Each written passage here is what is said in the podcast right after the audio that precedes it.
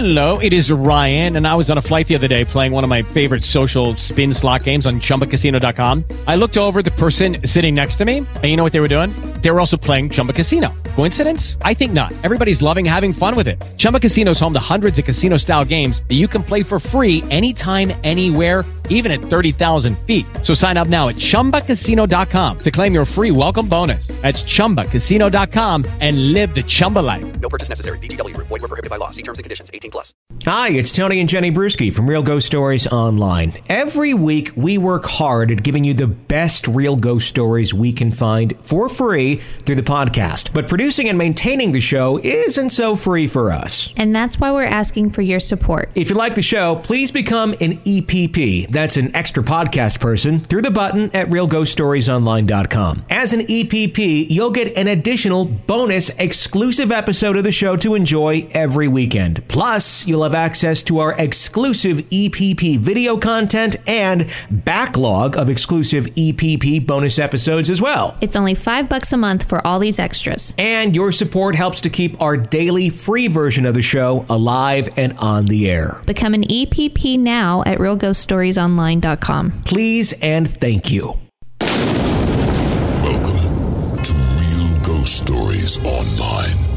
Call in your real ghost story now at 855 853 4802 or write in at realghoststoriesonline.com. You're about to enter the world of the unknown and quite possibly the undead.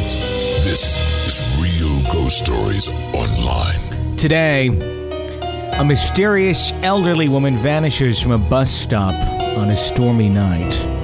Could there be more than one little person living in a home with an only child? Who is this mysterious short figure? When a farmer vanishes and reappears to a couple traveling to the outback of Australia, they're left confused and wondering if they saw a ghost. Something is continuing to party in an abandoned college dorm. The only question is who or what is throwing the party. And babysitting isn't always easy, especially when one of the children you're watching has been deceased for years. Those stories, your calls, and more today on Real Ghost Stories Online. Tony and Jenny Bruschi joining you once again. Hello. Hello, how are you? I'm good. How are you? I'm feeling uh, good getting back into the normal swing of things. I'm glad. Just, you know, I, I enjoy holidays. I enjoy some kind of, you know, downtime and things of that nature, but I don't know. I'm a creature of habit. Yeah. There's only so long I can go outside of my routine, you know, until I'm just kind of like, I feel off. I feel off from about Thanksgiving till New Year's Mm-hmm. just because there's so much extra special things going on and it's Yeah. all good stuff, Sure. but it just it it it's just a lot to keep up with. Well, it is because you kind of like the next week or so is going to be feeling kind of back on normal, and then it's going to go back to odd mode again, especially the week from like Christmas, you know, to New Year's. That's one of the worst because you get like back to normal for like two or three days, and then it's back to holiday again. Yeah. And it's like, okay, I don't know. I shouldn't complain about holidays, but I just, I like doing my normal thing, you know? You even like getting back to work after vacation. I don't mind working on vacation. Yeah, I'm one of those people that vacation could just go on and on and on. Yeah, I mean, I, there's, you know, I don't know. I, I, I guess maybe because I, I, mean, I feel like this is kind of just like not that much work, you know, or Right. you know, quote unquote work, you know. So I just I don't mind. I don't feel like oh damn, I got to go do the show, even on days that are like considered somewhat off. You no, know? the only thing I dread is schoolwork just because I'm so ready to be done. Yeah. I definitely don't dread doing the show or all Sure. the prep for the show. That's it. It's Yeah. doesn't feel like work to me. It's hard to, uh, to be in, in normal routine and, and especially prepping, you know, not only for your school stuff, but, you know, for the show in general when there's all the other stuff going on.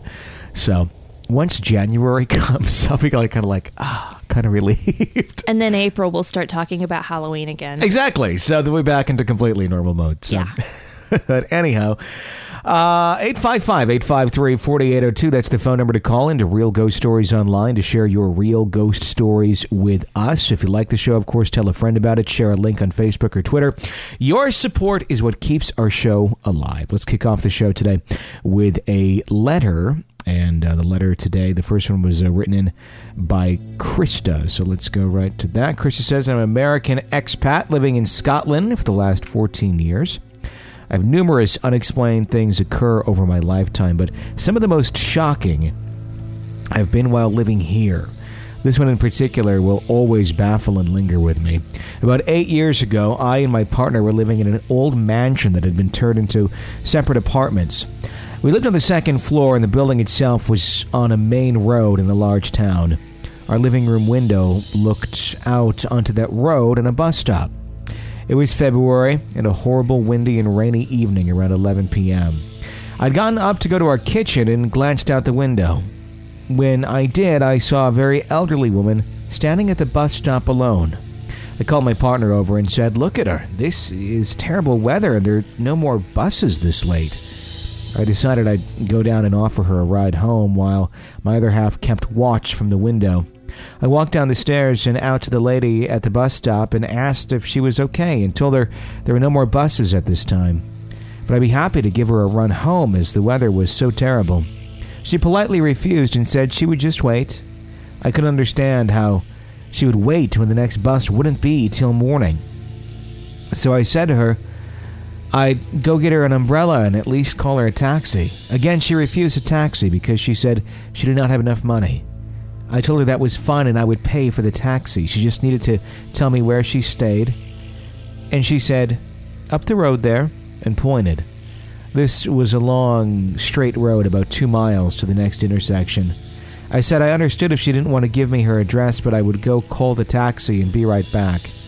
I ran up the stairs and called the local taxi number and explained the situation.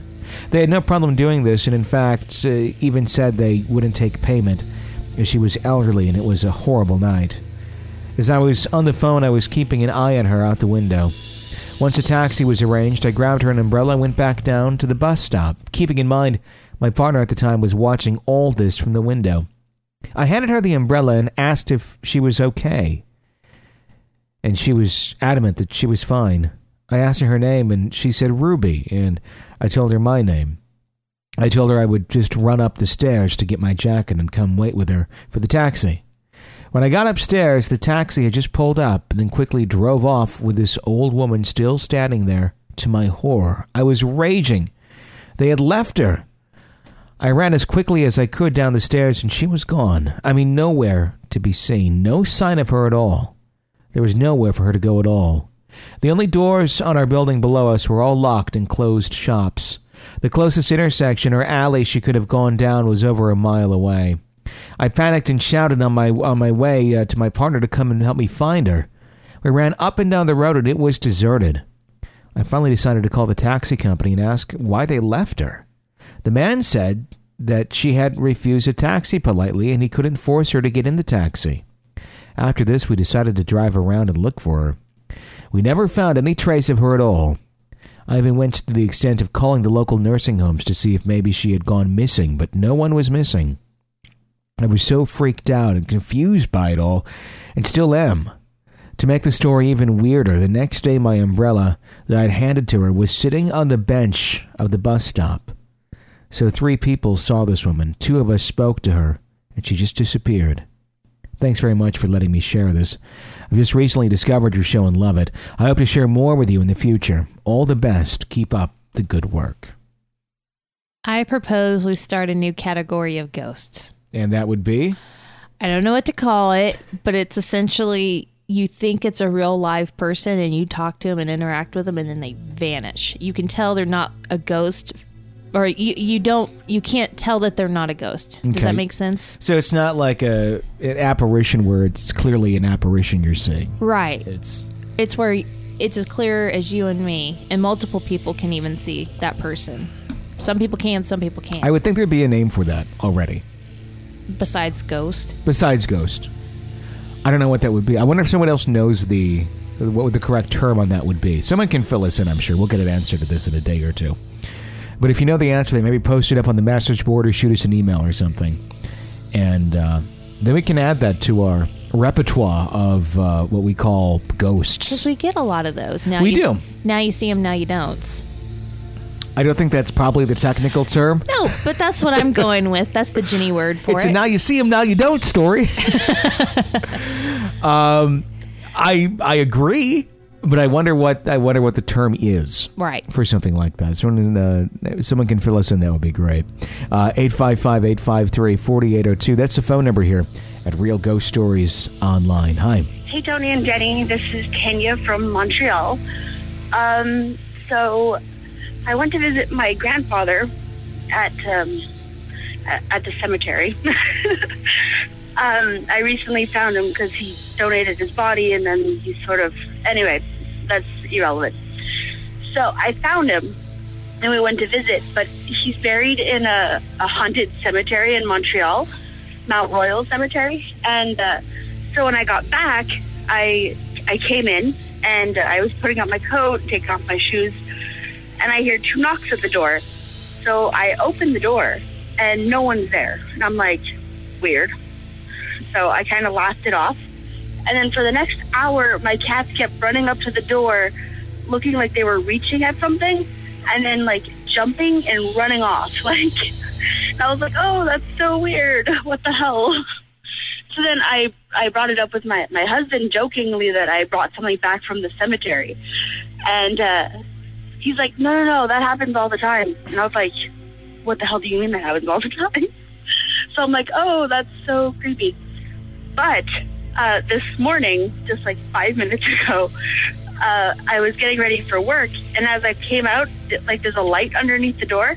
I saw like someone standing like in the light. So I opened the door and there's nobody there.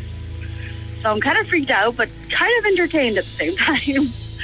um, I don't know quite what's going on. Anyway, love the show. Uh. Okay, I wonder who followed her home from the cemetery. That's interesting. Do you think it was the the loved one, or do you think it was just some random tag along ghost? I almost think it was the grandpa. Just because it was kind of a uh, an issue to find him in the first place. You know, maybe he didn't want to lose her again. and then finally came about. Hmm.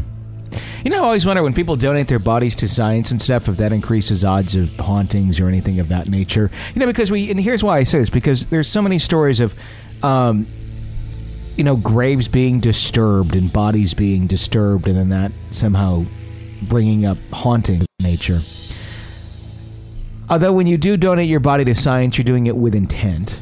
Sure. It's not like, oh shit, your body got donated to science, you lost the bet, you know, or something like that. um, but the fact, I don't know, I wonder if that does anything. I wonder if that would increase the odds of a haunting by any chance. I don't know.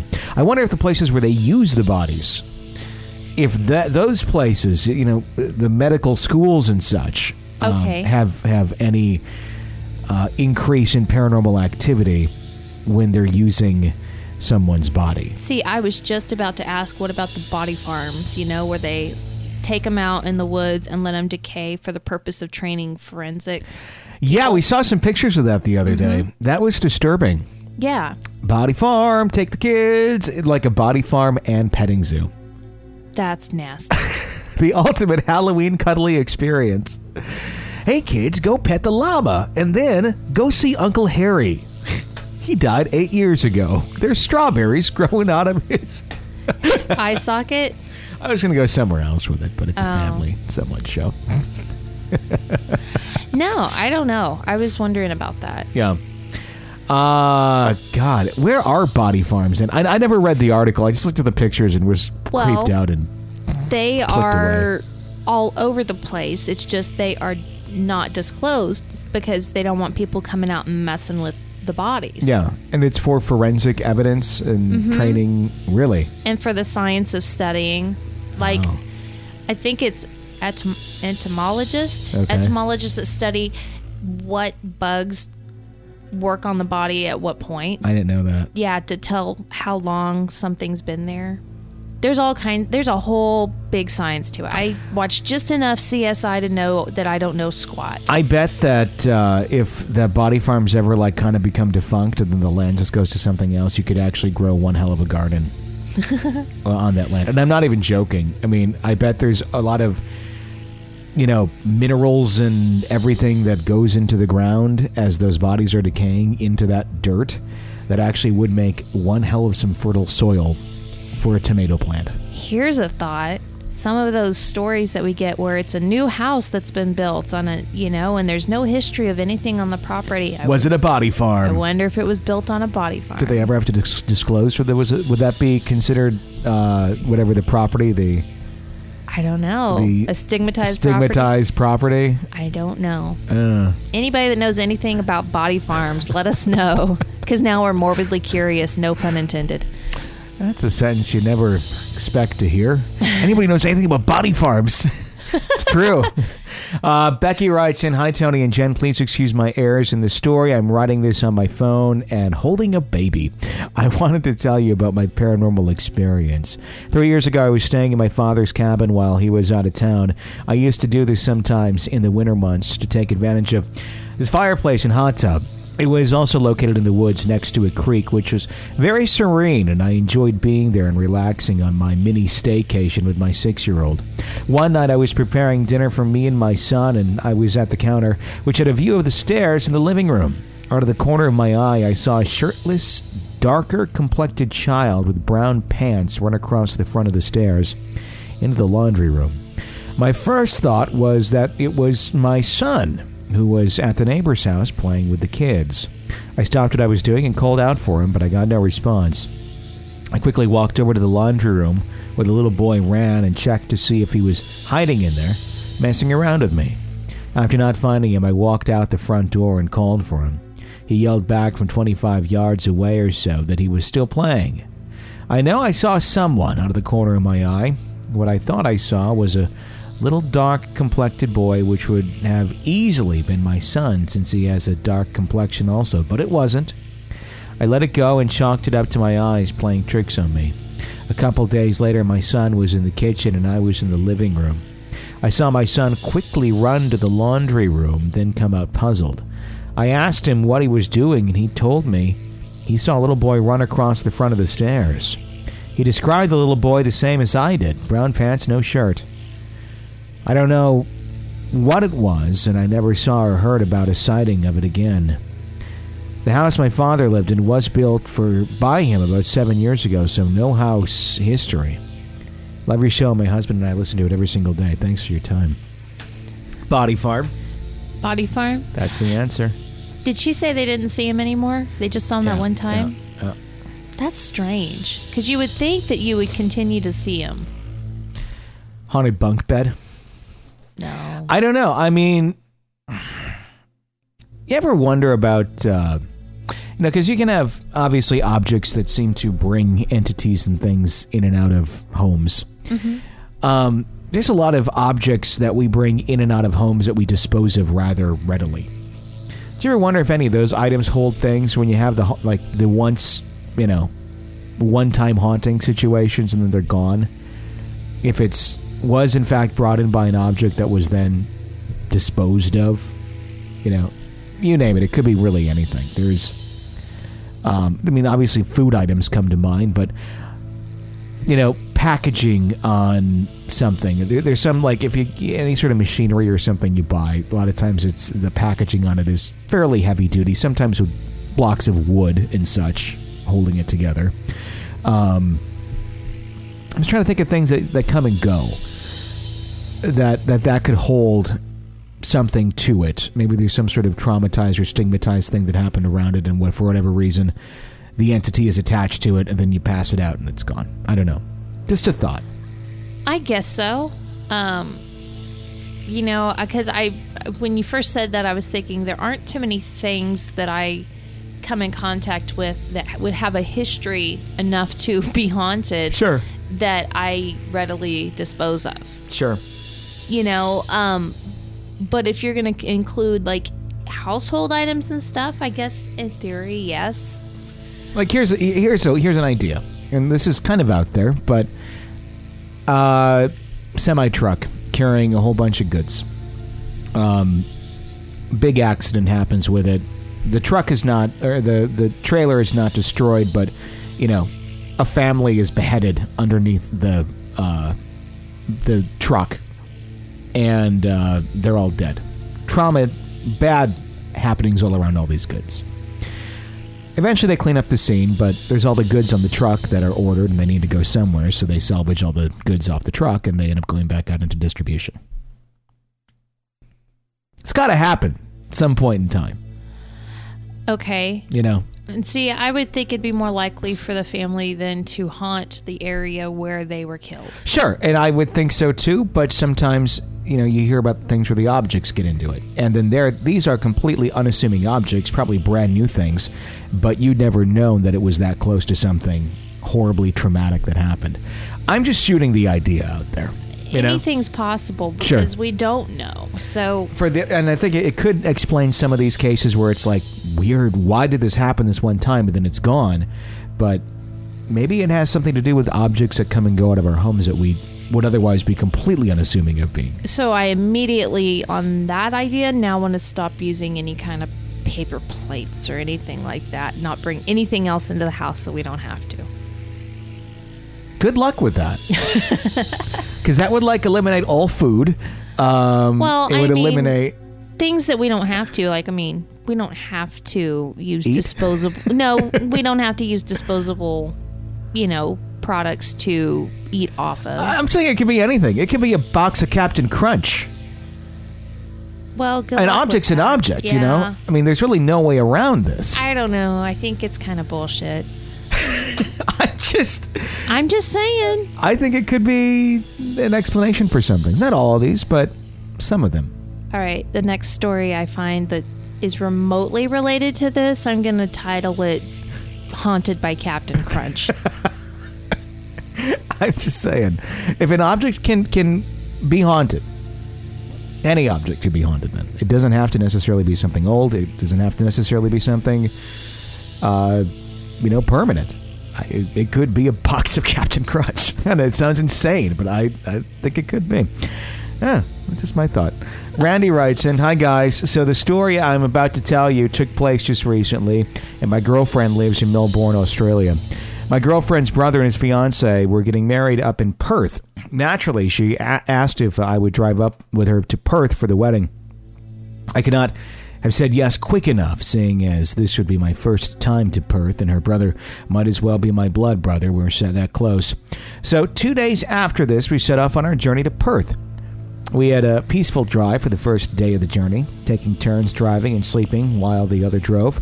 On the second day of the journey, it was around 3 a.m., and I was driving along a road in the outback rural area, and I saw a man wearing a stereotypical sheep farmer's outfit a straw hat, blue overalls, with brown steel cap boots, and a walking the problem was, the man looked tired, so he had none of his sheep with him. So I slowed down uh, the car and got out. Was going to ask the man whether he wanted a drink of water and or a ride to wherever he was going. As I got out of the car, I turned to face the way I saw the farmer walking, and there was nobody there. This was puzzling to me because before I got out of the car, I saw the farmer in the rearview mirror continue to walk in my direction.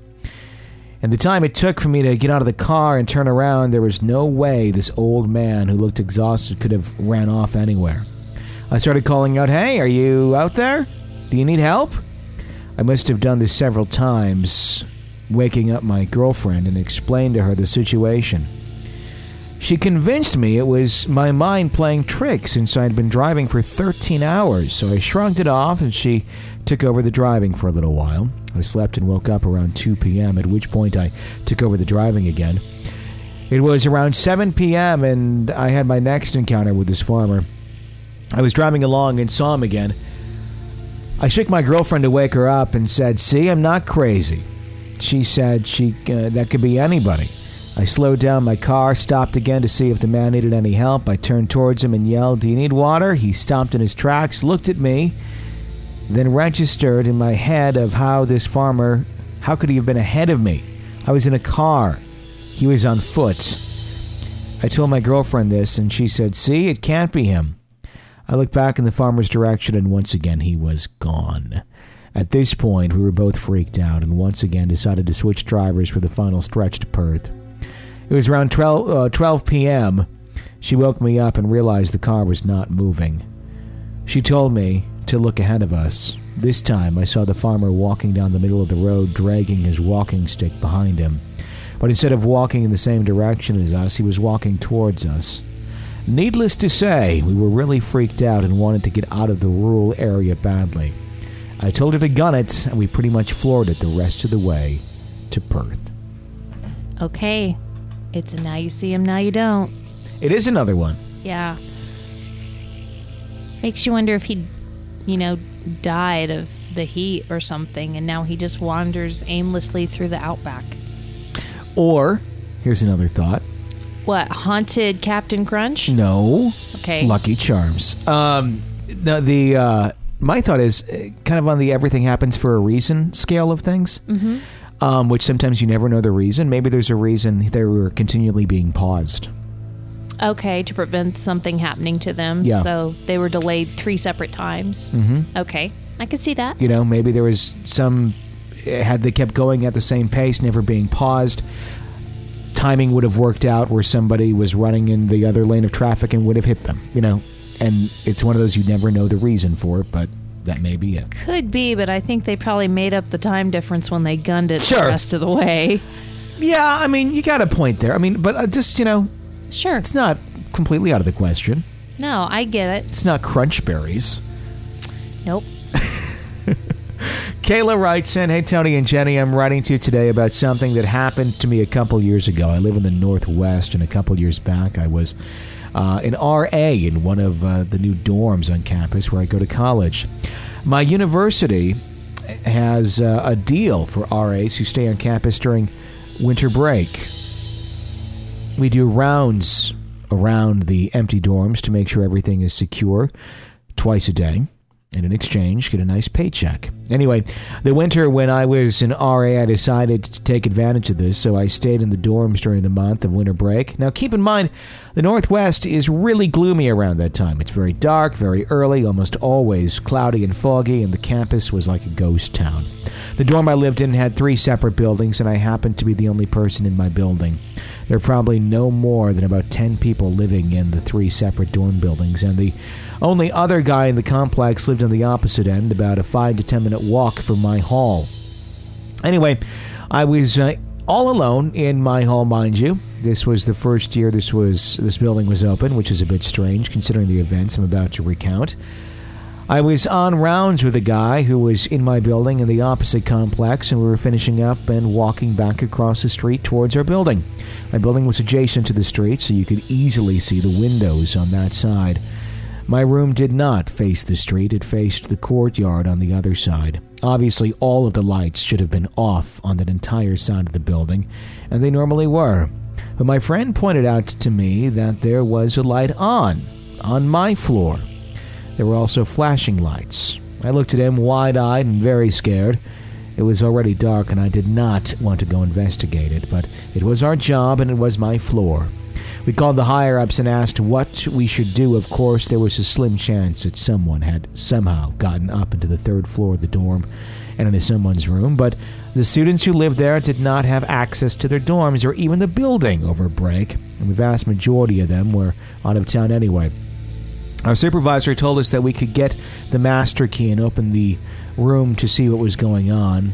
We agreed that it would be all right with the two of us, so we went up the elevator to my floor, and even from down the hall, we could hear noises, voices, and such coming from the room. I remember grimacing at my friend as I struck the key into the lock and made the move to open the door. I pushed the heavy wooden door and to our surprise, the room was totally empty. However, the TV was on, turned up to full volume, something I would have not allowed as an RA. The radio was on full blast, and the lights were on, including the desk lamp. We were both at a loss as to what caused this.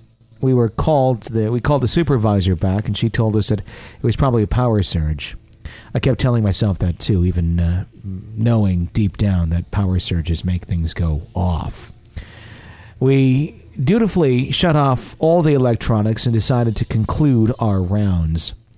My friend bid me an uneasy goodnight, and I hurried off to my room. I'm not sure what had happened in that room, but it terrified me. The campus was a really different place with so few students there, and I never returned to work that break again, even with a momentary monetary incentive. This is most likely unrelated, but I'd like to add that a few months after this incident, I stumbled across the body of someone who worked in the same building at the cafe downstairs. He died of a heart attack or stroke, but it was a jolt to my early morning run and added to the terrifying feeling of living in that building. It was very traumatic, and for a while I could not even go out to where I'd found him. I worked there that summer too, keeping my room I had during the year and kept getting weird feelings when I was alone. When the elevator got to my floor, I would run to my room, even if it were still daylight. If it was not a, such a scary place to live before that year, it certainly is now. Anyway, thank you so much for your show. Really enjoy hearing everyone's tales almost as much as I enjoy hearing your banter and commentary. Well, do you think possibly the gentleman that she found the dead body of died while because he saw something, you know, that gave him a heart attack? Like in shock? yeah. I don't think it's out of the question. No. I'd be interested to hear like the age of the gentleman who died and what sort of health he was in. You know, that, you know, might play a little more into it. Well, yeah, but then As far as the likelihood of being killed by something that shocks you, okay. is what I'm saying. You know, it, was he more at risk? You know, would he been one of those people that should not have gotten on Space Mountain? You know, because of having a heart problem or something of that nature. Sure. You know, where if you're easily shocked or shocked, you could easily die. Um, that's that'd be an interesting thing It would be. for that equation. But other than that, that's a hard one because it's a new building. Yeah, it is. And, you know, I I'm sure, you know, she did her rounds and Mm-hmm. there wasn't anything else going on the other days and so Sure. why would that all of a sudden happen? Although sometimes too with new buildings, especially large buildings and things of that nature, um, you got to look at the history of the construction as well, because people do die on construction projects, Yes.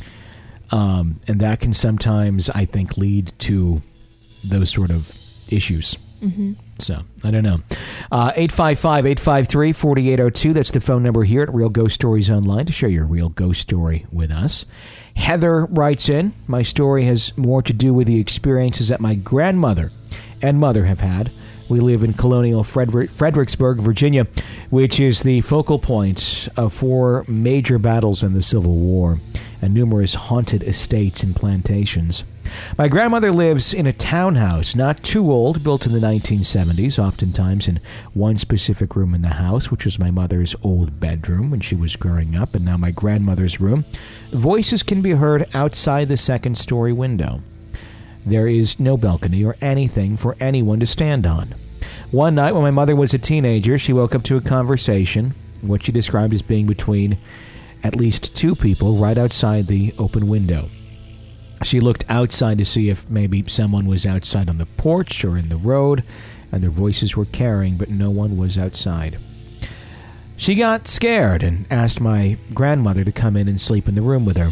Once my grandmother was in the room and they both had laid back down to go to sleep, the talking started up again. This time both of them heard it.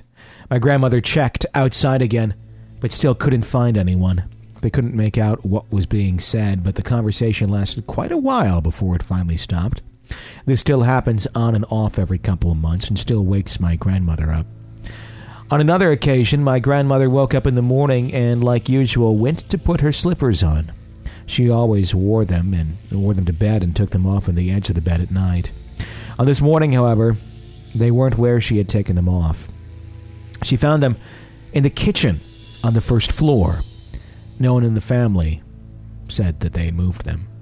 All night, when everyone would be in bed, my grandmother would be up late watching TV in the living room, and she would hear the kitchen cabinet doors open and close. She'd go into the kitchen to see what was in there, and nothing would be out of place. All the cabinet's doors were closed, and no one was in the kitchen. She'd go back into the living room, and it would start all over. They had since gotten new counters and cabinets in the kitchen. And the weird thing is, now she doesn't hear it anymore. Was the entity trying to tell her that it was time for a renovation? Or was it contributed to the old cabinets. But what if that were the case? Why would they open by themselves? My grandmother also claims to have seen a shadow figure peering around the corner at the dining room. She couldn't see anybody, just the head peeping out. This happened on multiple occasions, and one of my uncles has seen the same thing.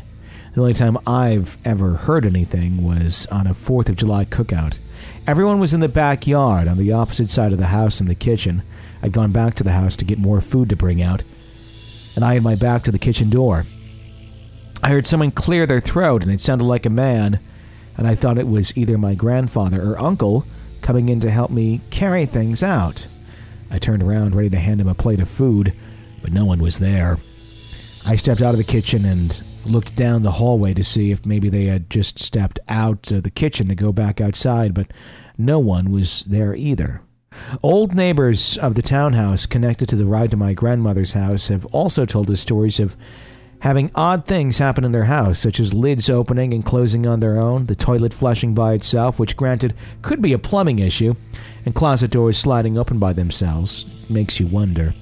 Or if the same ghost traveling between the two townhomes.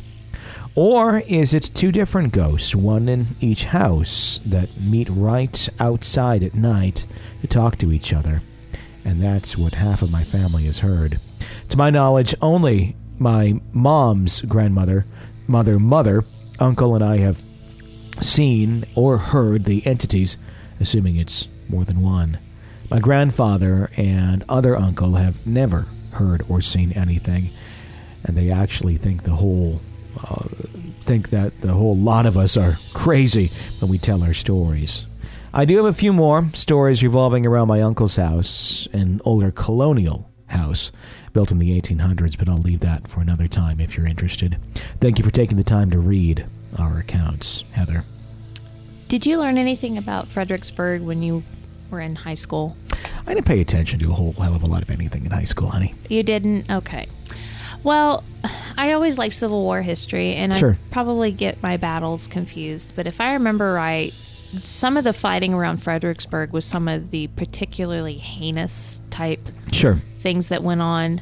Um, and I'm probably not right. I remember a story that we read, and I think it was a fiction based on some of the actual events, but I, it was like the people that stayed in the town were cut off from supplies, and it got so bad they were like eating their horses Oh, God. stuff like that. I don't Yeah. I don't remember if that was this particular Uh-huh. place or not, but any place with that much history, you have no idea what's going to be you know, haunting new buildings, old buildings. Sure. There's just so much. Well, she did mention that there was there was four horrible battles right there. right. So whether they were the horse eaters or not, And I don't know for sure if that was this or not. Sure. And I don't remember what story that was. sure.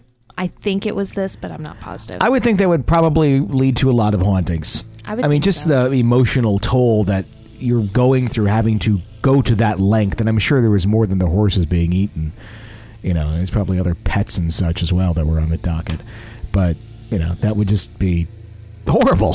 You know, you have you have to go to that length. and I know we have listeners that are far better with their history than I am. Fill so- us in. Yeah, let us know. Who are the horse eaters? were they your ancestors? And how do you feel about them now? the funny thing is, in some countries where the show is popular, it's a normal thing. It's really on, in the U.S. where it's really not a super acceptable thing to eat horse. And see, to me, that wasn't so much shocking as, oh my God, they're eating Sure. like a pet. Sure. It was, they were, when I read that story, they were so desperate that they were eating their main yeah. mode of transportation. Their, you know, f- if they use their horse to do work around the farm. Yeah. Yeah. You know, that was a whole different level of Not just desperation. uh, yeah, because I'm I'm not super weirded out by that, just because it is a fairly normal. Th- I mean, Right. if it's like if you're slaughtering your pet, that's a little weird. But if it's you know, in some places they're raised for meat, sure. and it's just it is what it is. So uh, that I'm not weirded out by. I, I'm not either. I do get a little weirded out by the whole some areas where other somewhat domesticated animals are being eaten. But again, it's a culture thing, and sometimes it just is what it is. You know. And I bet some of those other cultures don't develop the, you know, the yeah, relationship. They're not naming them and like, oh, they're not putting the collar, you know, around the soup bowl. That's gross. They're not. They're- if they are, there's something wrong with that. There's going to be a drinking game by how many times I tell you that's gross in an episode. There's already plenty of drinking games around our show. Yeah, there are. Uh, 855-853-4802 is our phone number. Let's go to a caller. Hi. Hi, Tony and Jenny. It's Deborah Ann calling from Ruislip in England. I'm just going to call myself DA these days because it's a lot easier. Deborah Ann's a mouthful. In any event, I've got um, a theory on the Motorola RAZR sound uh, ringtone that the writer wrote in about. Um, I heard way back when, because I moved to England about the time that phone came out, and the theory was that the starling bird is in the mockingbird family, and they were actually learning how to sing ringtones from cell phones, mobile phones. Um, it's something I heard. I don't know if it's a fact, but there you go. Anyway, hope y'all having a good one. Take care. Bye. I've heard of that before. I have too. And in fact, I, that makes me think of the birds at the Walmart parking lot that they mimic the sound of car alarms. Yeah. Yeah, yeah. That makes sense. Can they mimic the sound of a phone vibrating? Not of a vibrate, no. I wonder. I mean, it's just kind of a, a guttural type buzzing noise. I wonder if, I mean, because they can mimic so many things. Yeah, I would think they could mimic the higher pitch tones, But but, not anything not else. probably that low. Yeah. Have you ever heard the car alarm birds? Oh yeah, at Walmart Really? all the time. they just go to Walmart. They're walking around eating McDonald's fries and making sounds like somebody's breaking into a car. it's crazy. And they're the scraggly looking birds. They they aren't big enough to be a crow, but they're black and they've got, you know, they kind of look like homeless birds. If if birds could look homeless. You know? They just There's so many good sentences in that that last paragraph. don't don't even go there. Don't even go there. They're scraggly looking birds walking around the Walmart parking lot, eating French fries and sounding like car alarms. There's Yeah. plenty of people out there that know exactly what I'm talking about. They're the the birds look like they could be homeless if they were homeless birds. That's true. They are. I mean, they do. They look like the the vagrant birds. Yeah. Yeah. In the Walmart park. And it's so weird because that's the only parking lot I ever see those birds. They're not at the Target parking lot. Mm, No, or the grocery store parking lot. They're No. usually just at They're Walmart. just at Walmart. It's better eaten. Probably. More fast food being dropped in the Walmart parking lot than any other parking lot. That's interesting. How do they? Are those like? Are there any pets of those birds? Did they ever domesticate those things to? I don't know. I mean, Because there's a lot of birds that mimic sounds. sure. Interesting. Very interesting. I wonder if they can emulate like the other ringtones. You know, like the. Uh, like the, the the ringtones that actually have music, like artists and singing in it. All of a sudden, you hear like a bird belting out Lady Gaga or something. Probably not. That'd be interesting. No, but she brought up a really good point. You know, Mm-hmm. animals mimicking that sound. Yeah, that could very well be the explanation to that other story. It really could be. Uh, Allison writes in Hi, Tony and Jenny. My ghost story begins one night while I was babysitting my friend's three little kids. I also have my two little ones. It was later in the evening, and all the kids were in bed. My friend's two boys were in their room, and their little girl, who was the youngest, was in her room. My two were lying on the couch in the living room to set up uh, the house from the living room. There was a long hallway, which the couch was sitting the same way as the hallway. So if you're sitting on the couch, you could see down the hallway out of your peripheral vision. Going down the hallway, the first door on the left was the little girl's room. Right across from there was the bathroom. At the end of the hall on the left was the boys' room. Right across from there was the parents' room. I was sitting at the end of the couch watching TV. Out of the corner of my eye, I kept seeing, which I thought was my friend's younger boy, sticking his head in and out of the room. I kept telling him, Trevor, go back to bed. It kept happening. So I got up to go tell him to stay in bed. He was asleep in his bed, which I thought was he was faking it at first. I told him to stay in bed. He had to get up early to go to school the next morning. I went back and sat down. Then I'd see him running across from the boys' room to the parents' room, and then run back across to the boys' room. This happened several times. I got up again and said to Trevor, You need to stay in bed and get to sleep. But as I bent down to talk to him, he was sound asleep. When my friends got home, which was very late, I told her I had to go and I would talk to her tomorrow. I went back over to the house the next day after the kids went to school and I asked her if she ever had seen anything in her house before. She got this look on her face and said, You saw the boy too? He keeps running back and forth from the boys' room to my room. I said I thought it was Trevor, and she said she kept doing the same thing as I did until she realized that he was asleep. After that night, I told her I don't mind watching the kids, but they'll have to come over to my house. Gave me the willies to see this happening. That's when she told me her babysitter told her the same thing. She did some research about the house but couldn't come up with anything. She also told me another story about the house, but I'll email you that a little later time. Love your show. I listen to it every night when I go to bed. I'd love to hear Jenny read some stories. She's a great voice. Love your sense of humor. I have some other stories to tell you, and we'll send those in at a later date. Thanks for the podcast. I enjoy it very much. Allison in California. Thanks, Allison. Um, yeah, I don't think I'd be babysitting over there either. I'd want them to come over to my house. And what if they came to your house and they brought the ghost child with it? that would not be okay with me.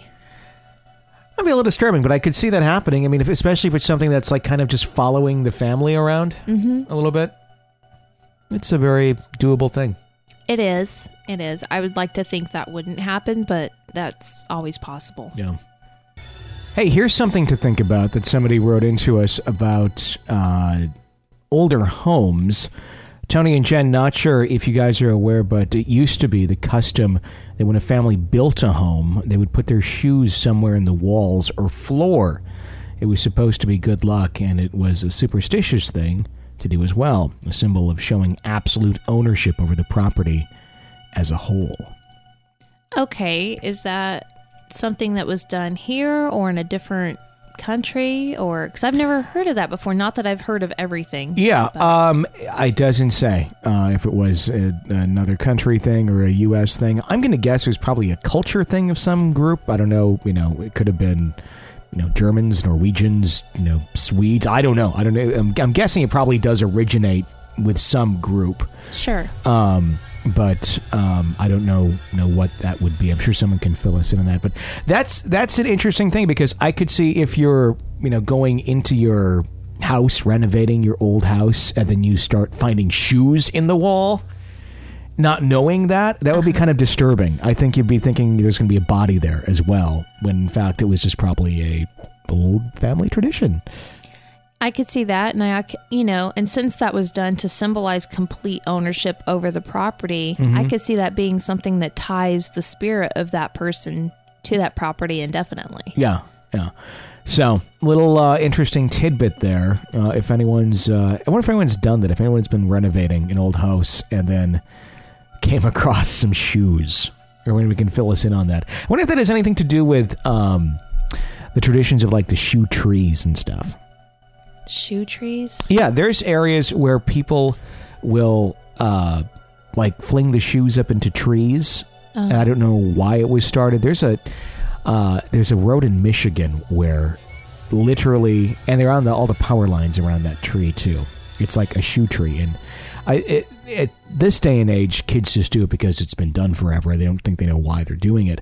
But I'm wondering why it was ever started. And it's flinging up this you know pair of shoes on the tree, and it hangs, and it's literally just blankets of shoes. It's Wow. crazy. I don't know why if, if it symbolized something at one point. uh, or or what it was started from. But I don't know. You know what? Speaking of shoes, I always get a weird feeling whenever we drive by on the highway. There's just like this one random shoe in the road. Uh huh. And that happens all the time. It's rare that you see a pair of shoes, you just see that one random shoe. Sure. And the first thing in my mind is, oh my God, somebody got hit by a car here. Can shoes be haunted? I don't know if shoes can be haunted, but I think about did somebody die here? Is that why there's a shoe? Well, think about this. You know, when someone dies, um, and their belongings are, you know, you you know, usually they'll just give them to the family or something, and uh, you know, they take the body off, including the shoes, and it probably just ends up back at that person's home, and then the objects in that home are eventually given to Goodwills or you know, thrift stores and things of that nature, or donated. How many used pair of shoes were actually on someone who died in them? Ew. I don't know. I'm I'm I'm just thinking, you know, timeline here. that you probably just- happens a lot. You just killed thrifting for me. Do you ever buy thrift shoes? I never bought thrift shoes. I have because I've seen some in my size that Sure. when I turned them over and I looked at the bottom, they looked like they hadn't been worn. Sure. Because you can tell if they've been worn a lot or walked around in. They still looked new, and I thought, well, somebody Sure. had maybe somebody died in them because they never got to walk in. them. Exactly. That's why they were pretty well because they were just going out and they got hit by a semi, and uh, That's gross. but it's probably a little different with women's shoes because you guys have so many shoes, and you know, uh, guys a lot of times is like I got three pairs of shoes. sure. you know they're all really worn in so i don't know i mean just when you think of the phonetical timeline of that it's very logical for those shoes to have made it to a thrift store without ever you know being thought twice of that someone had died in them it was just oh here's their stuff back and it goes into their other stuff that they get rid of and there it goes Ew. who's got used shoes. That could be another thing, just like the Captain Crunch, where it's there for a little while, gone, haunting ends. It could be something very simple and just not thought about. Yeah. There's so many things. I don't think I'm not. like I'm that. not really trying to be a smart ass. I'm just. I'm serious. I think that, that could be the cause of some of these things. Just items that you don't think about that you otherwise would be unsuspecting of that come and go. Yeah, could be. I can see that. There you go. That does it for today's show. Real Ghost Stories Online. If you have a real ghost story, let us know. 855 853 4802. If you want more real ghost stories, become an EPP, an extra podcast person. Get a bonus episode sent to you every single week and you have access to our complete archive of past EPP episodes and video. Five bucks a month. Your support keeps our show on the air. So sign up. Real Ghost Stories Online. Keep the show alive. Until next time, for Jenny Brueski, I'm Tony Brueski. Thanks for listening to Real Ghost Stories Online.